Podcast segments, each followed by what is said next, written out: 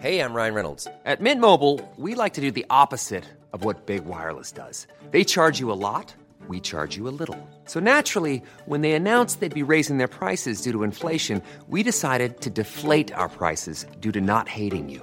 That's right. We're cutting the price of Mint Unlimited from $30 a month to just $15 a month. Give it a try at mintmobile.com slash switch. $45 upfront for three months plus taxes and fees. Promo rate for new customers for limited time. Unlimited more than 40 gigabytes per month. Slows. Full terms at mintmobile.com. Millions of people have lost weight with personalized plans from Noom, like Evan, who can't stand salads and still lost 50 pounds. Salads, generally, for most people, are the easy button, right? For me, that wasn't an option. I never really was a salad guy. That's just not who I am. But Noom worked for me. Get your personalized plan today at Noom.com. Real Noom user compensated to provide their story. In four weeks, the typical Noom user can expect to lose one to two pounds per week. Individual results may vary.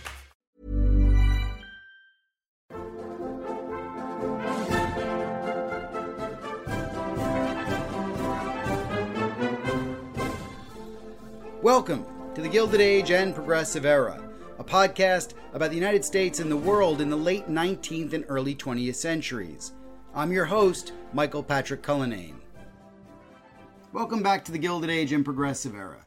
If you watch Julian Fellowes' The Gilded Age TV show, or if you're a student of the period, you have almost certainly heard about Mrs. Astor.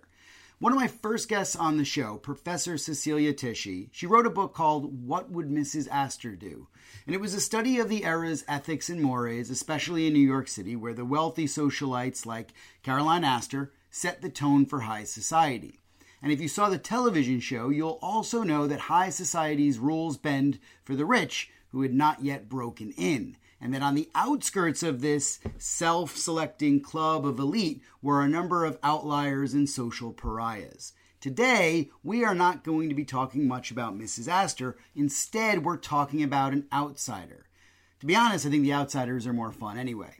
Today, I'm joined by Betsy Prioleau. She's the author of Diamonds and Deadlines, a tale of greed, deceit, and a female tycoon in the Gilded Age. This is an incredible story. It's rare on these shows that I get to talk about menage a trois, but we're going to get into that today. It's a story of Miriam Leslie, and I'm going to let Betsy introduce her properly. What I'll do simply is say is that Betsy is a magnificent historian of society norms, sex, gender, and culture. She taught literature at Manhattan College and later at NYU, and her first book, Swoon Great Seducers and Why Women Love Them, asks the age old question what do women want? And why are some men good at love and seduction and others not? Now, I have not read this book, but it is most certainly on my reading list. Her second book I have read. It's called Seductress Women Who Ravish the World and the Lost Art of Love. This is also a must read about famous women who use sex and charm to achieve their goals. Let me just say that Betsy does not write boring books, and Diamonds and Deadlines keeps with this trend. I'm delighted to welcome to the show. Welcome, Betsy. Thank you so much. It's wonderful to be here, Michael. Thank you. So I've got the book here, Diamonds and Deadlines. It is uh, it's very exciting because this is a personality that I have not heard about before. It's brand new and it was a riveting read. So can you just tell us, just kick things off? Imagine no one knows, like I didn't know it at the time of reading, who is Miriam Leslie and how is it that we've not heard about her already? Yeah, it's just one of the great mysteries of American history. She has been totally forgotten. She's on none of the roll calls of famous American women. She draws a blank everywhere. And yet, uh, during the Gilded Age, she was a national celebrity. She was the most famous woman in America. She's a phenomenon. I mean, when women were confined to the private sphere, denied autonomy, denied financial independence, denied equality. Uh, she ran the largest publishing company in America for 20 years on cutthroat male turf. Uh, she steered the Frank Leslie Publishing Company to nationwide superior, uh, superiority and made a fortune uh, she was a brilliant businesswoman. And um, on top of all of that, I, she made a fortune. She left in a surprise bombshell legacy her $2 million fortune, equivalent to about 50 million today, to women's suffrage and literally rescued the movement when it was fractured and circling the drain.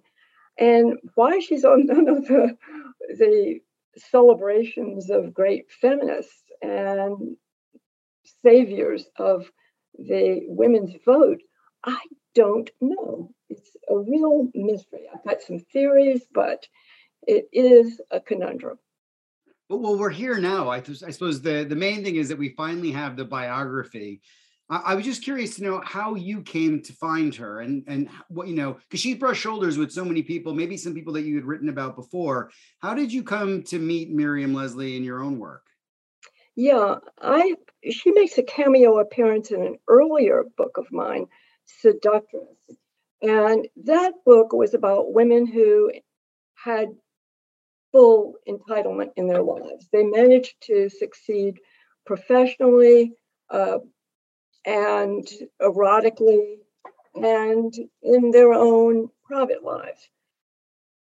But uh, when I went back to look at her little bio in that book, uh, I realized that there was something amiss. It didn't fit together. And the other thing I realized is why, when the centennial of the 19th Amendment rolled around, she was left out. So that's what prompted me to go back to her story. Turns out the person who had written the original biography in 1952 had bought into Miriam's official biography. Miriam reinvented herself and marketed through her press a, completely false narrative about herself. So the biographer had reproduced that, and that's what started the long dig into the real truth behind Miriam Leslie's fantastic life. Well, I guess that's a good starting place is her upbringing because you in the book you talk about how she fabricated this upbringing that she had. And so I, I, wonder if you can tell us about it. I mean, like, what's the true story, and and what's the one that we best suspect to be her true parentage? And because there's there's some controversy there too. There's a story she told the world. There's the probably true story, and then there is the other story, right? So th- what's going on? Yeah, right. Oh, it's it's a fantastic. Uh, incredible adventure story, really. Um, she told the world that she was a high-born aristocrat from an ancient Huguenot family raised between a plantation in Louisiana and a New Orleans mansion and nursed by a quote dear old mammy. Her mother, she said, was a proper Bostonian lady who schooled her in, you know, genteel graces and her father, uh, a rich cotton broker, was highly cultivated man who trained her in the quote tenets of old aristocracy. Well, the whole story was a complete falsehood. It turns out that she was, she had a very, very hard knock disheveled background. Once you dig into the records, you'll find that she was born illegitimate in 1836, almost certainly uh, the daughter of one of her father's enslaved women. And I got really lucky. Uh, there was a researcher here in Charleston who actually found a list of the possible candidates, which was, uh, you know, it was an incredible find. So there was even at the time uh, an eyewitness, her stepsister, who was there on the premises, said, Oh, there was no question. Everybody knew she was the daughter of, in those days, they said, Negro uh, slave. So all the evidence points in that direction. In addition to that, um, her father was a, a real mess. He was a bounder, a bankrupt, absentee. Um, she was completely neglected, except that he wrote her letters encouraging her to excel in school, which was his only plus. And he lived with his common law wife, Susan, who, quote, kept a parlor house for gentlemen, no questions asked. So she was a procuress, almost certainly. So they led a pillar to post existence before they got to New York City. And around 1852, when Miriam was 16, she lost her means of support. There was a charitable uncle up there who had been funding her for a couple of years. And the opportunities then for women were incredibly. Um, you could make 20, no, 75 cents a week for brutal piecework, or you could make as much as $5 a night for sex work. So Miriam changed her name to Minnie. Uh, this is substantiated. She changed her name to Minnie and began attending what they had in New York then were called public balls. There were many of these each night for the purpose.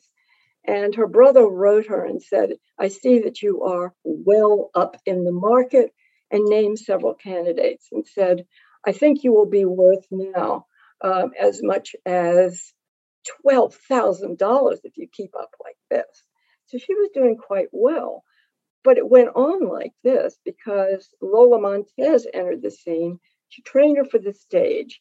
This is another sort of scuzzy uh, part of her life because women who were actresses then were social outcasts.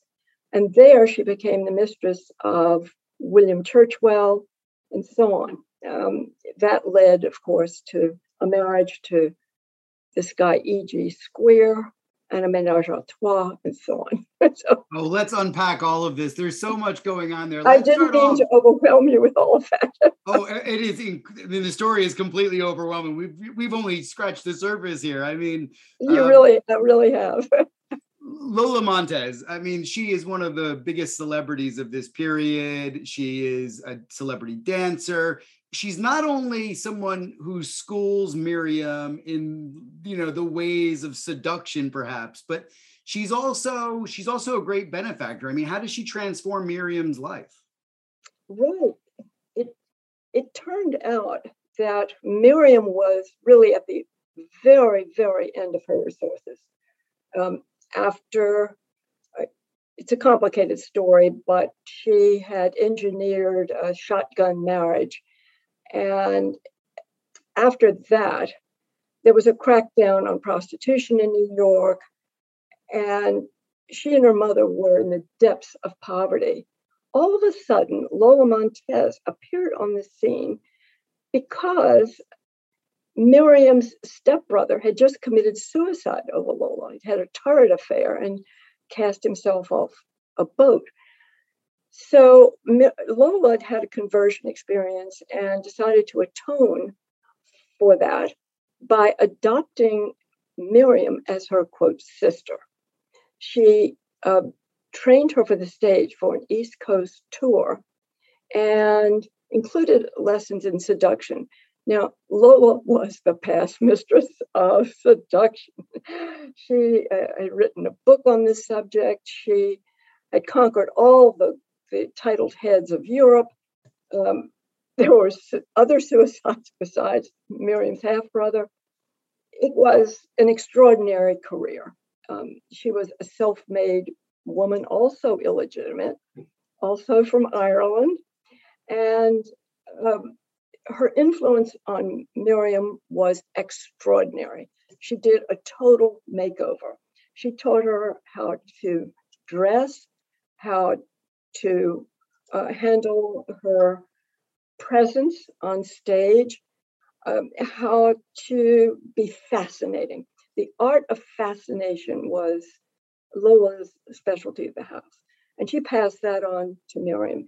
So all of a sudden, her life was completely transformed, and um, Lola actually willed Miriam all of her money, and then Lola was quite wealthy. And you mentioned Menage a Trois, and I don't think I get a lot of uh, chances to talk about Menage a Trois on the Gilded Age and Progressive Era, uh, because we maybe sometimes think of uh, this this period as somewhat Victorian. But uh, at the center of the book is this Menage a Trois, and you've got to tell us about Frank Leslie and E.G. Squier. Uh, because they seem to be, I mean, this this menage a trois is going on as the country is tearing itself apart, and it seems like these three are fighting a, a civil war all of their own in lust and in you know possession of each other. And tell us about their relationship because it seems so central to the book. Yeah this was really a fraught relationship. Uh, miriam had married an unfortunate man. Uh, e.g Squier was a prominent anthropologist but his tastes were a little bizarre. He married her partly because he preferred women with a quote tinge of color, and he also had a penchant for um, for, for, native boy, boys, and he also drank a lot. He was very much a misogynist, and she had some difficult times with him. But at a crucial point, Frank Leslie, who was then the absolute uh, king of the publishing world, uh, entered the scene. He founded illustrated journalism in America and was then quite wealthy, quite famous. He was handsome, he was rich, he was a quote fireballer. And the minute he met Miriam, he just fell head over heels in love with her and left his wife and two children and moved in with the Squiers. Uh, the idea was that he was going to save them money um, by paying part of the rent. Well, it turned out uh, he and Miriam shared adjacent bedrooms and went off to the theater together and would leave E.G. in the middle of the park just as a joke and drive off again. EG was building up a huge head of steam at this point and got angrier and angrier. At the when they also took stolen weekends while EG sat at home or EG made field trips to Peru or whatever. At any rate, at the end, uh, EG really lost it and was wielding guns and threatening to kill himself, kill them. And Miriam was able to divorce him, which was really a difficult uh, trick for a woman then. She had to produce clear proof of adultery. And of course, divorced women were social pariahs. But anyway, there was that tremendous adultery sting where she got um, E.G. invited to a grand dinner at a, at a temple of Venus, as they call them, disguised as an elegant brownstone. And they got him, the, the, the lady boarders, uh, Gypsy in Indiana, got him completely drunk and led him upstairs and then enter the illustrators from Frank Leslie's Weekly who, who, who sketched him nude on the chair with these naked women at his feet. So uh, she was able to get him to sign the papers the next day, but it was all quite a sordid episode, the whole menage a trois, and it lasted 10 years. That's the incredible part. Uh, it sounds like he doesn't go away entirely either. It sounds like Squier remains a part of her life uh, as a nuisance sometimes, and uh, but but always there until his death. Well, she thought she'd gotten rid of him forever. After the divorce, he ended up in a mental asylum. People attributed that to her cruelty for divorcing him, but in point of fact, it was probably, I'd forgotten which stage, maybe stage two or three syphilis. Uh, at any rate, um, she thought he was carefully locked away in this mental institution but he promised when he signed the papers that he would take his revenge. And sure enough, uh, two years later, the Nevada paper, the Territorial Enterprise, this is where Mark Twain worked, it had nationwide circulation. Um, he wrote a, com- a, complete expose of her life uh, the years of prostitution, what her mother had done, uh, and uh, the whole menage a trois business. So um, he did uh, strike back in a way that Miriam never suspected. So we've also had the the other character here that is so important, and that's Frank Leslie, who in some ways is Miriam's savior and kind of the because she, she's eventually going to take over the business as well. But I think if you could just tell us a little bit about Frank Leslie's business, because he is a real pioneer in the 1870s. And, and this is a time, too, that you rightly point out that the economy is collapsing and Frank Leslie's rising, but he's got quite an up and down career, doesn't he? I mean, it's not all highs, there's a lot of lows with him as well, right? Right, right. Um, he was a, a, great, as I said, he was a great uh, newspaper czar. He ran the largest publishing company in America. And as I said, he brought illustrated journalism to America. He really revolutionized the industry, just to set the background. Um, he invented um, something called divisible blocks, where you could produce an engraving in a day instead of a week. And he also introduced graphic, sensationalistic stories um, that appeal to the widest popular audience. That had never been done before. Um, he is especially famous for something called his swill milk campaign, where he exposed this terrific uh, scam in New York where the poor were being not sold real milk. But um, he was one of these gigantic figures in the Gilded Age. It was always I wanted more, more, bigger, better all the time. So he had this expansionist idea about his his empire. So he kept buying more and more journals, putting out this, that, and the other thing. And he essentially overextended. Uh, at one point, he he almost ended up in jail because he published something called The Day's Doings, which was a very naughty tabloid. And Anthony Comstock came after him and he just he escaped by a hair. He happened to know somebody um, in the Justice Department in New York, got off. At any rate, so this expansion thing kept going, and he wasn't paying attention. There was um, a, de- a recession, a depression, and he kept on buying and buying. And he came back from this very extravagant tour across the United States to find that he was completely bankrupt. He lost everything, he lost the entire company.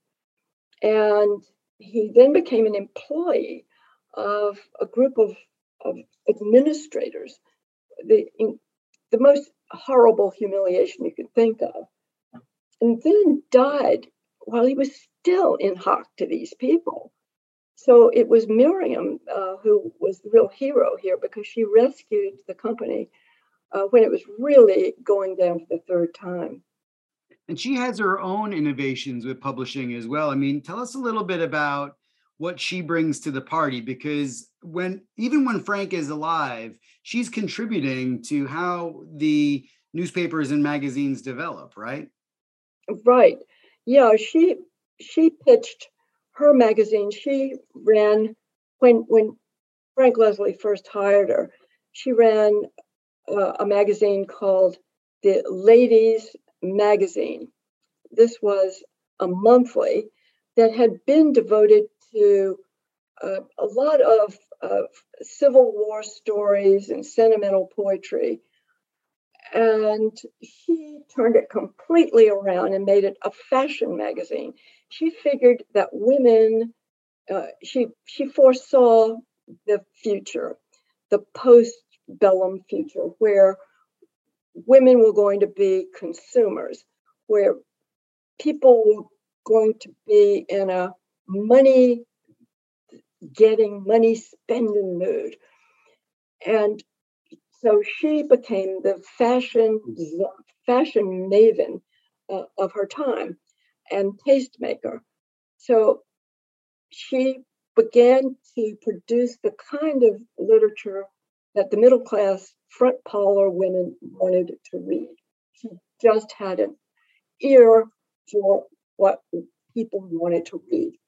So there were stories of you know, chivalric women, uh, chivalric women and men, um, and a lot of pink lens fiction and poetry and mostly advice columns about how to run a house. Meanwhile, Miriam herself was very anti domestic, but pragmatically, she understood uh, that this is what made the mule plow. This is what was going to pull in readers. And over and over again, she was able to uh, brag about fabulous uh, circulation numbers because people wanted to be um, taken out of the Civil War. They were tired of it. They wanted to look forward uh, to a new world of spectatorship, of carnival, of the Gilded Age. This is Paige, the co-host of Giggly Squad, and I want to tell you about a company that I've been loving, Olive and June. Olive and June gives you everything that you need for a salon quality manicure in one box. And if you break it down, it really comes out to $2 a manicure, which is absolutely insane. It's also so easy to get salon worthy nails at home with Olive and June. The difference between how your nails used to look when you did them yourself and now with the Mani system is a complete game changer. The best thing about Olive and June too is it's a quick dry, dries in about one minute, lasts for five days, and full coverage in up to one to two coats. Visit oliveandjune.com slash perfect Mani 20 for 20% off your first system. That's oliveandjune.com slash perfect Mani 20 for 20% off your first system system. Hey, I'm Ryan Reynolds. Recently, I asked Mint Mobile's legal team if big wireless companies are allowed to raise prices due to inflation. They said yes. And then when I asked if raising prices technically violates those onerous two year contracts, they said, What the f are you talking about, you insane Hollywood ass? So to recap, we're cutting the price of Mint Unlimited from $30 a month to just $15 a month. Give it a try at mintmobile.com slash switch. $45 up front for three months plus taxes and fees. Promo for new customers for limited time. Unlimited more than 40 gigabytes per month. Slows. Full terms at mintmobile.com.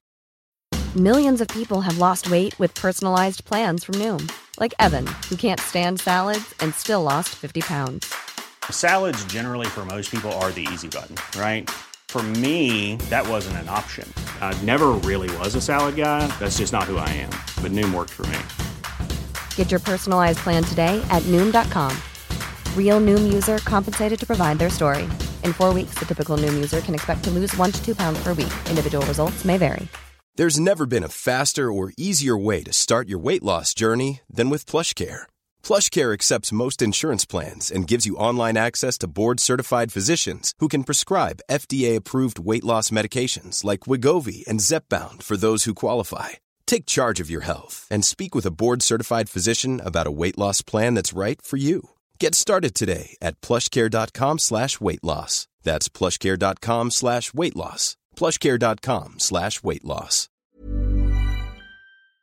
Absolutely. And she is at the kind of coal face, I think in part because she's personally challenging some of the social and gender norms at the time as well, it seems like. So uh, Frank was charged, you mentioned there, with uh, obscenity because one of his uh, magazines printed stories that were they were too racy or they were kind of like early personal ads or something like that, right? Right, um, right. But how does this affect their chances of rising through New York society? Because there's this hierarchy at the time in the Gilded Age, and yet there's this there's this w- w- the role of women is changing as you say you know they're, they're, becoming consumers fashion is important gender is sort of gender norms are, are they're breaking down a little bit although we're nowhere near the 1920s but i mean she's she herself is breaking down gender norms isn't she? She is but she's doing it subversively. Because uh, the way she succeeded was by using the master's tools to invade the master's house. That's to say, she she adopted the persona of the ideal patriarchal lady. And beneath that mask, that facade, she operated as a really transgressive futuristic woman. She, uh, for example, at work, she adopted the guise of the porcelain Southern belle. She wore tight black satin gowns with organdy aprons, and she'd greet men in a musical contralto, you know, with a raven quill. Uh, men were completely disarmed by their own weapons. Uh, they didn't suspect this hard knuckled commander at the controls who wielded a typewriter and ran this company like a field marshal. So she was uh, she was kind of a, a, a Trojan horse operator. I mean, on the surface, she appeared to be um, one of the typical model Victorian ladies um, who were mandated at the time. But actually, uh, beneath the surface, she was uh, using the privileges of her sex and the gallantry of men uh, to get her way. Um, I don't know if you saw the television show The Gilded Age, Julian Fellowes' new show. Yes, of course I did. Well, there's a character in the show called Sylvia Chamberlain, and she's she's kind of one of the main character, but she's excluded from society because of her relationship with her husband, and it pre you know they had a relationship that predated their marriage. Some say the character is based on Arabella Huntington, uh, yes. who you also mentioned in your book as well. But I reckon it quite nicely fits Miriam. I mean, you have to tell us a little bit more about some of the other love affairs that she has that are racy. There's Joaquin Miller, who is the famous poet and writer, uh, and there's others still. So tell us about. I mean, she's a great seductress, isn't she? Yeah, she re- she really was. Well, of course, she she studied with the the master Lola Montez. She she wasn't pretty, uh, and I think that's really important to emphasize. Um, she had a Roman nose, bulb eyes, and a thin, wide-drawn mouth. Of course, she did have the uh, ideal Victorian uh, figure, you know, the, this hourglass, um, full bust, a waist that could be spanned by a necklace, and so on but um, she was dynamite with men. I mean, she really could get and keep these men. Not that she made the right choices because she didn't always, but she was what they called then a free luster. That's to say, these were women who were completely condemned, um, although nobody guessed what was going on beneath the surfaces. Again, uh, uh, uh, she lived in the shadowlands of, of the of the Victorian prudish uh, world that we're familiar with. So here she is, finally married to um, Frank Leslie.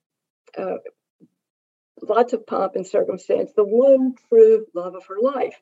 Well, not uh, even less than a year later, she's in the thick of an affair with Joaquin Miller, the Byron of the Rockies. This is a, a very famous poet at the time, a flamboyant, uh, swashbuckling uh, poseur, is the best way to put it.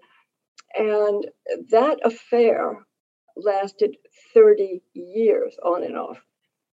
But he wasn't the only one. Um, as soon as Frank Leslie died, she was mixed up with a whole throng of men.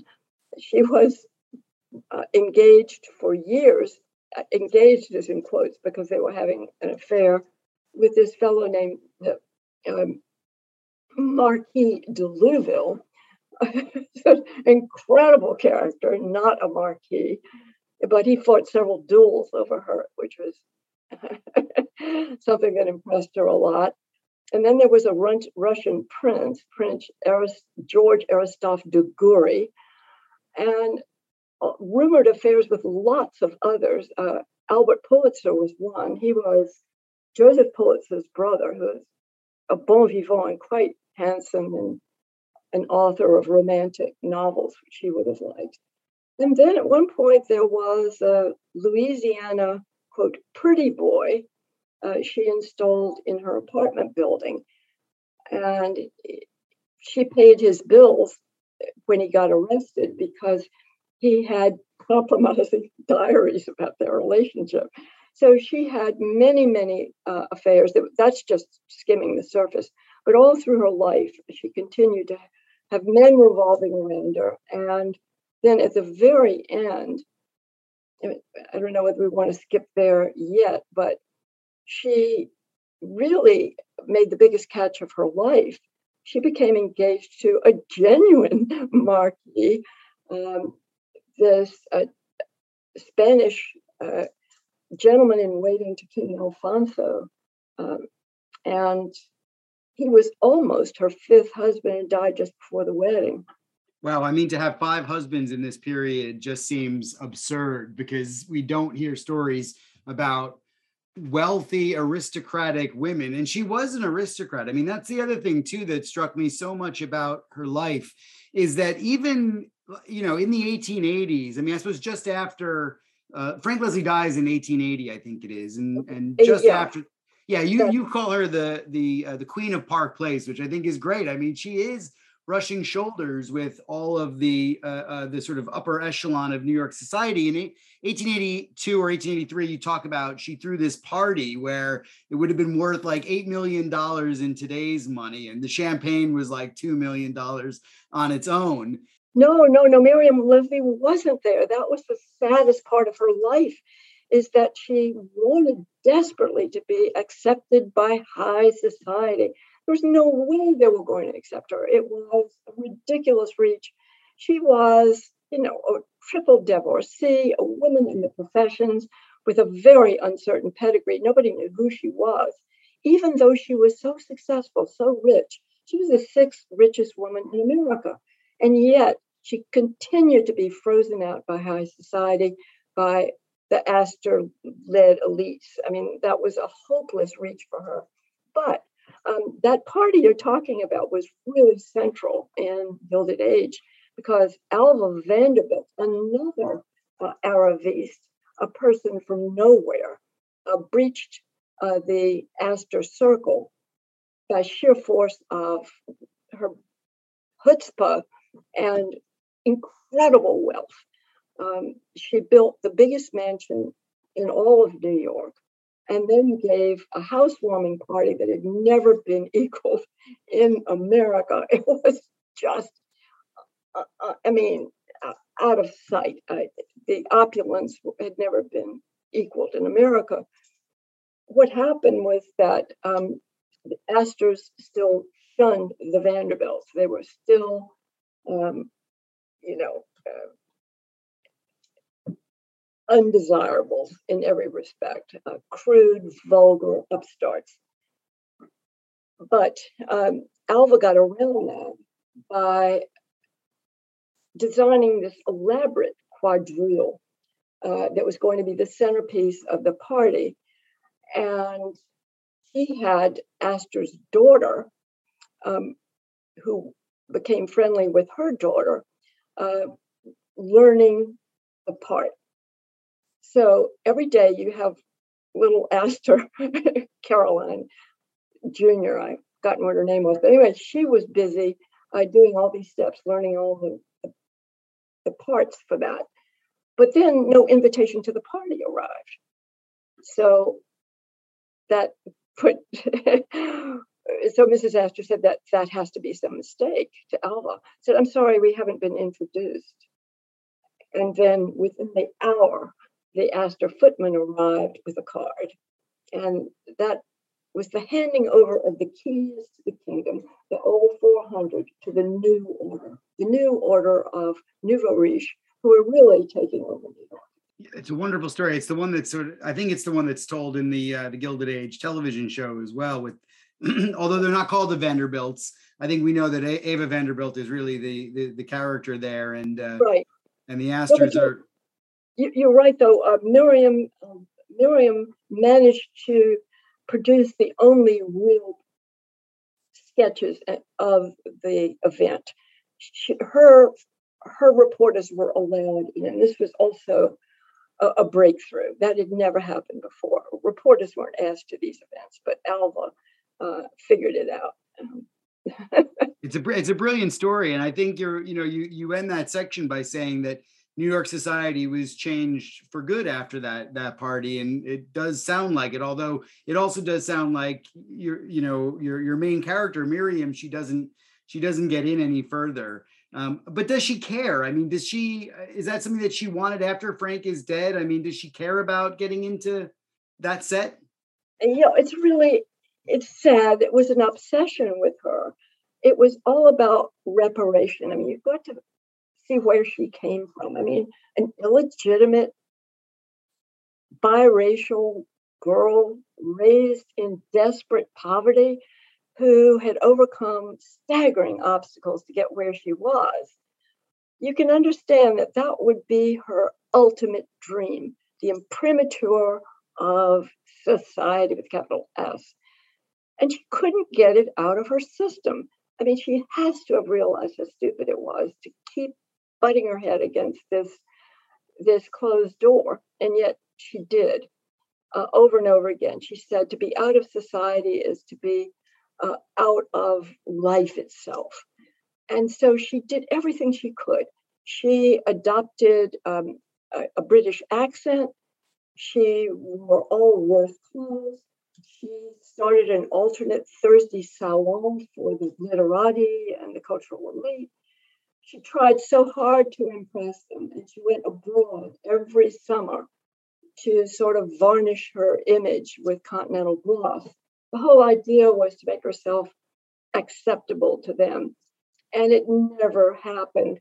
But she got her revenge, she thought, at the end of her life because she she reinvented herself as the Baroness de Bazus, uh, based on a bogus descent from a 18th century Huguenot noble. Um, and she stamped B on all of her possessions and adopted a coat of arms. By the way, you could buy these coats of arms at Tiffany's. They had a whole book, and the and the nouveau riche would go to Tiffany's and just pick one out, invent uh, invent uh, an ancestry for themselves.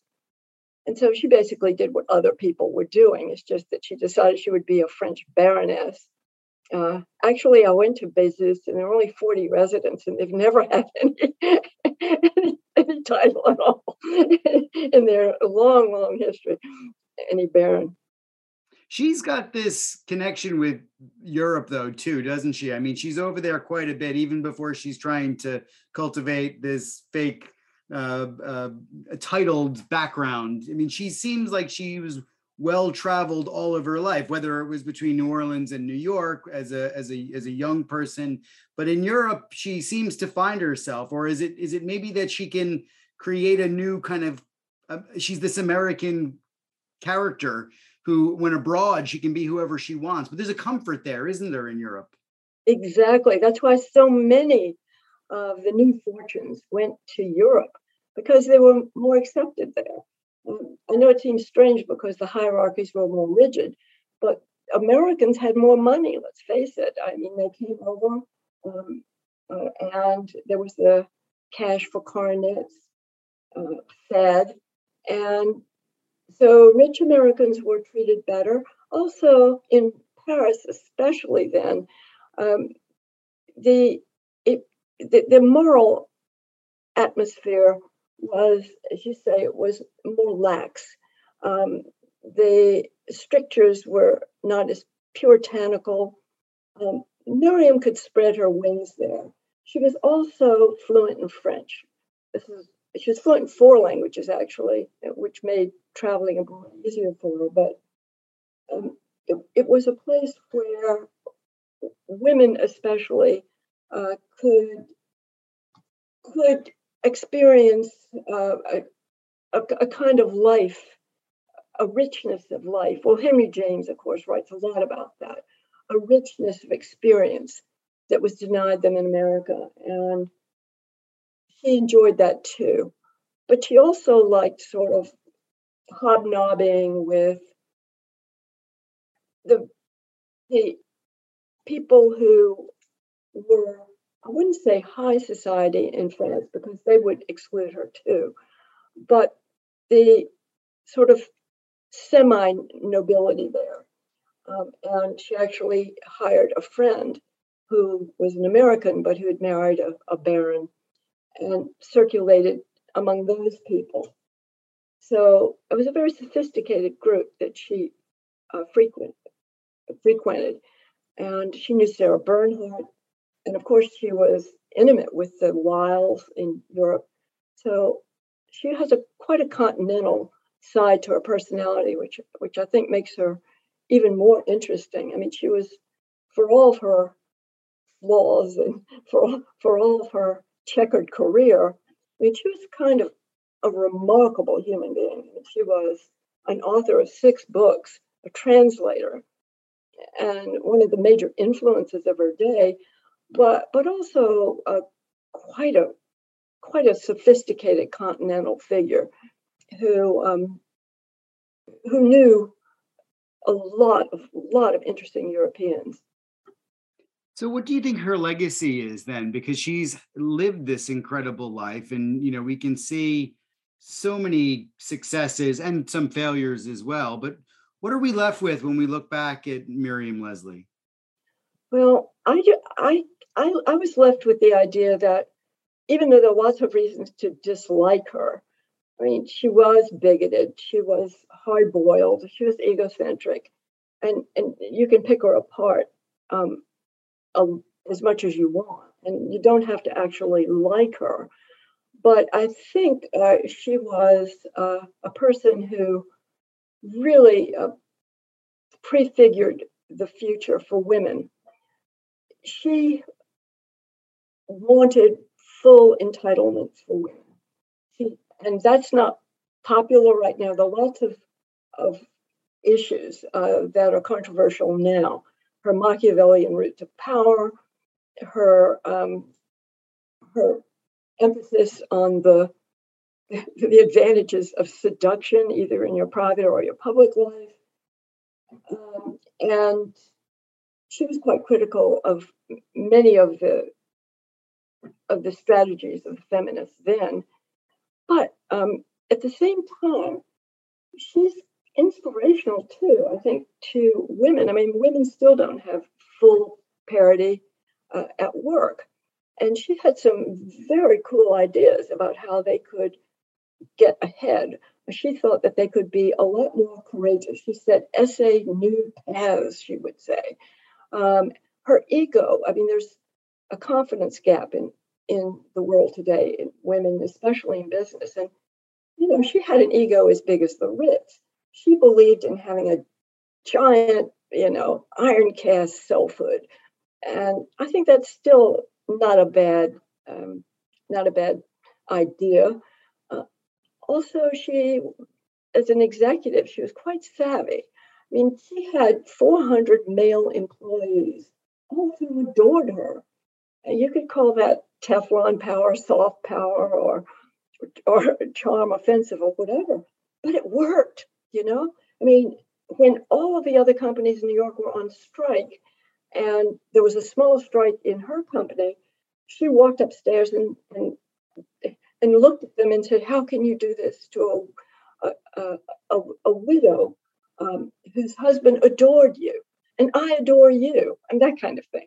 Um, so she was rather shrewd operative when it came to uh, succeeding in the business world. She also a really, really uh, good manager. I mean, she was panoptic in the way she ran the company.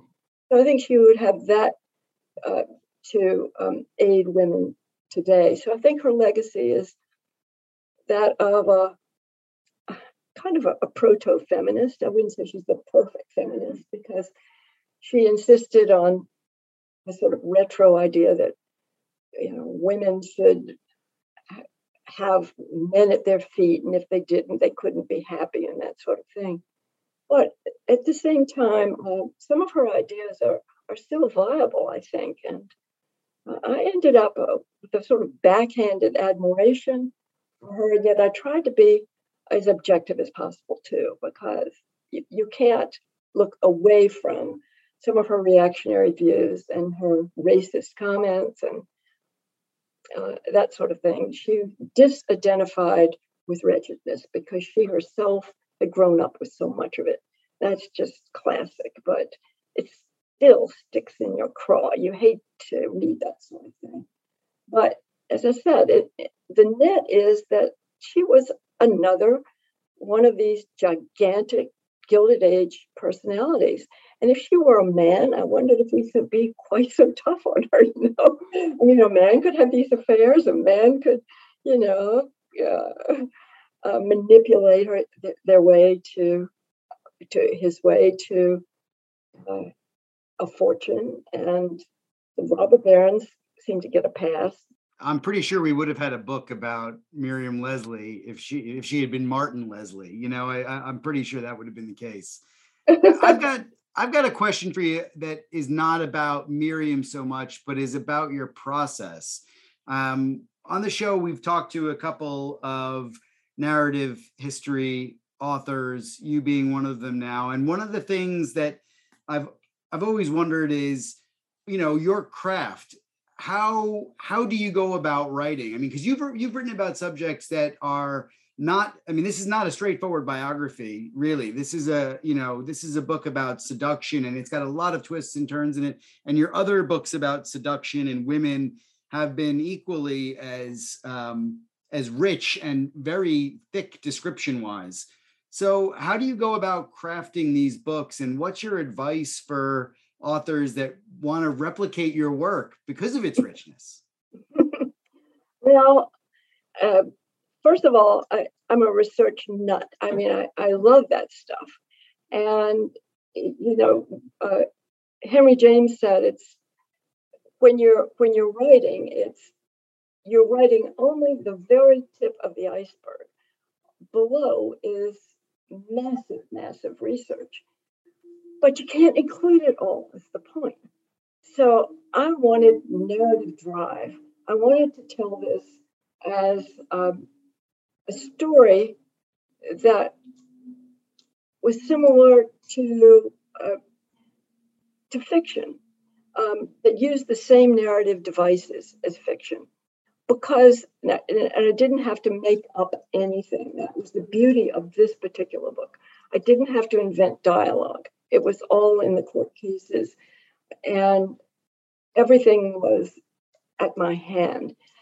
But it was all a matter of, of of building character and drama using the same techniques as fiction whenever I could.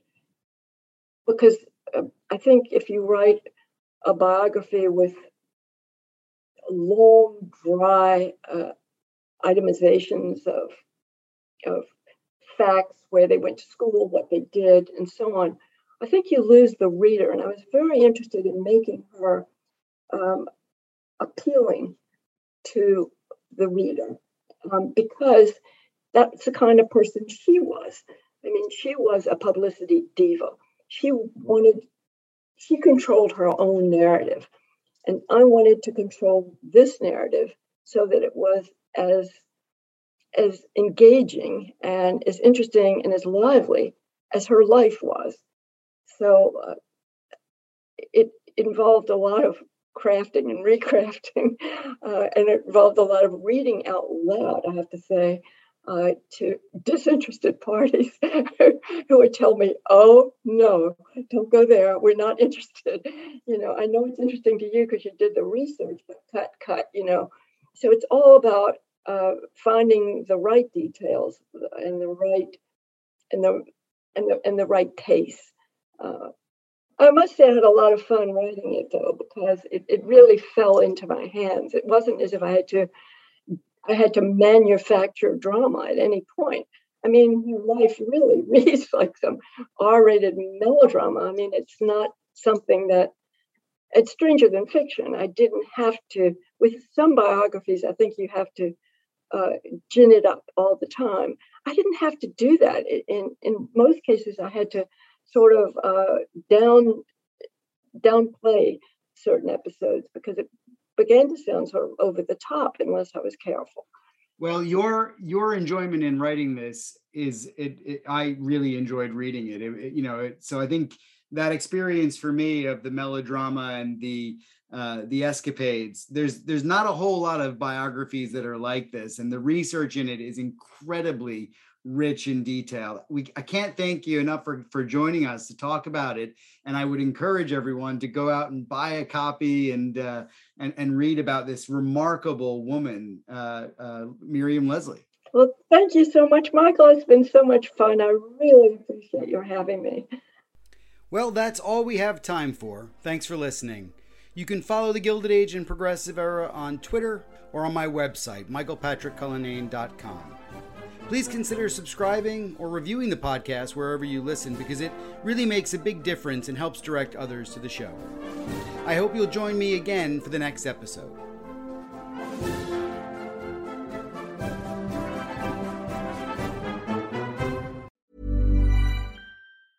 Even when we're on a budget, we still deserve nice things. Quince is a place to scoop up stunning high end goods for 50 to 80% less than similar brands. They have buttery soft cashmere sweaters starting at $50, luxurious Italian leather bags, and so much more. Plus, Quince only works with factories that use safe, ethical, and responsible manufacturing. Get the high-end goods you'll love without the high price tag with Quince. Go to quince.com/style for free shipping and 365-day returns.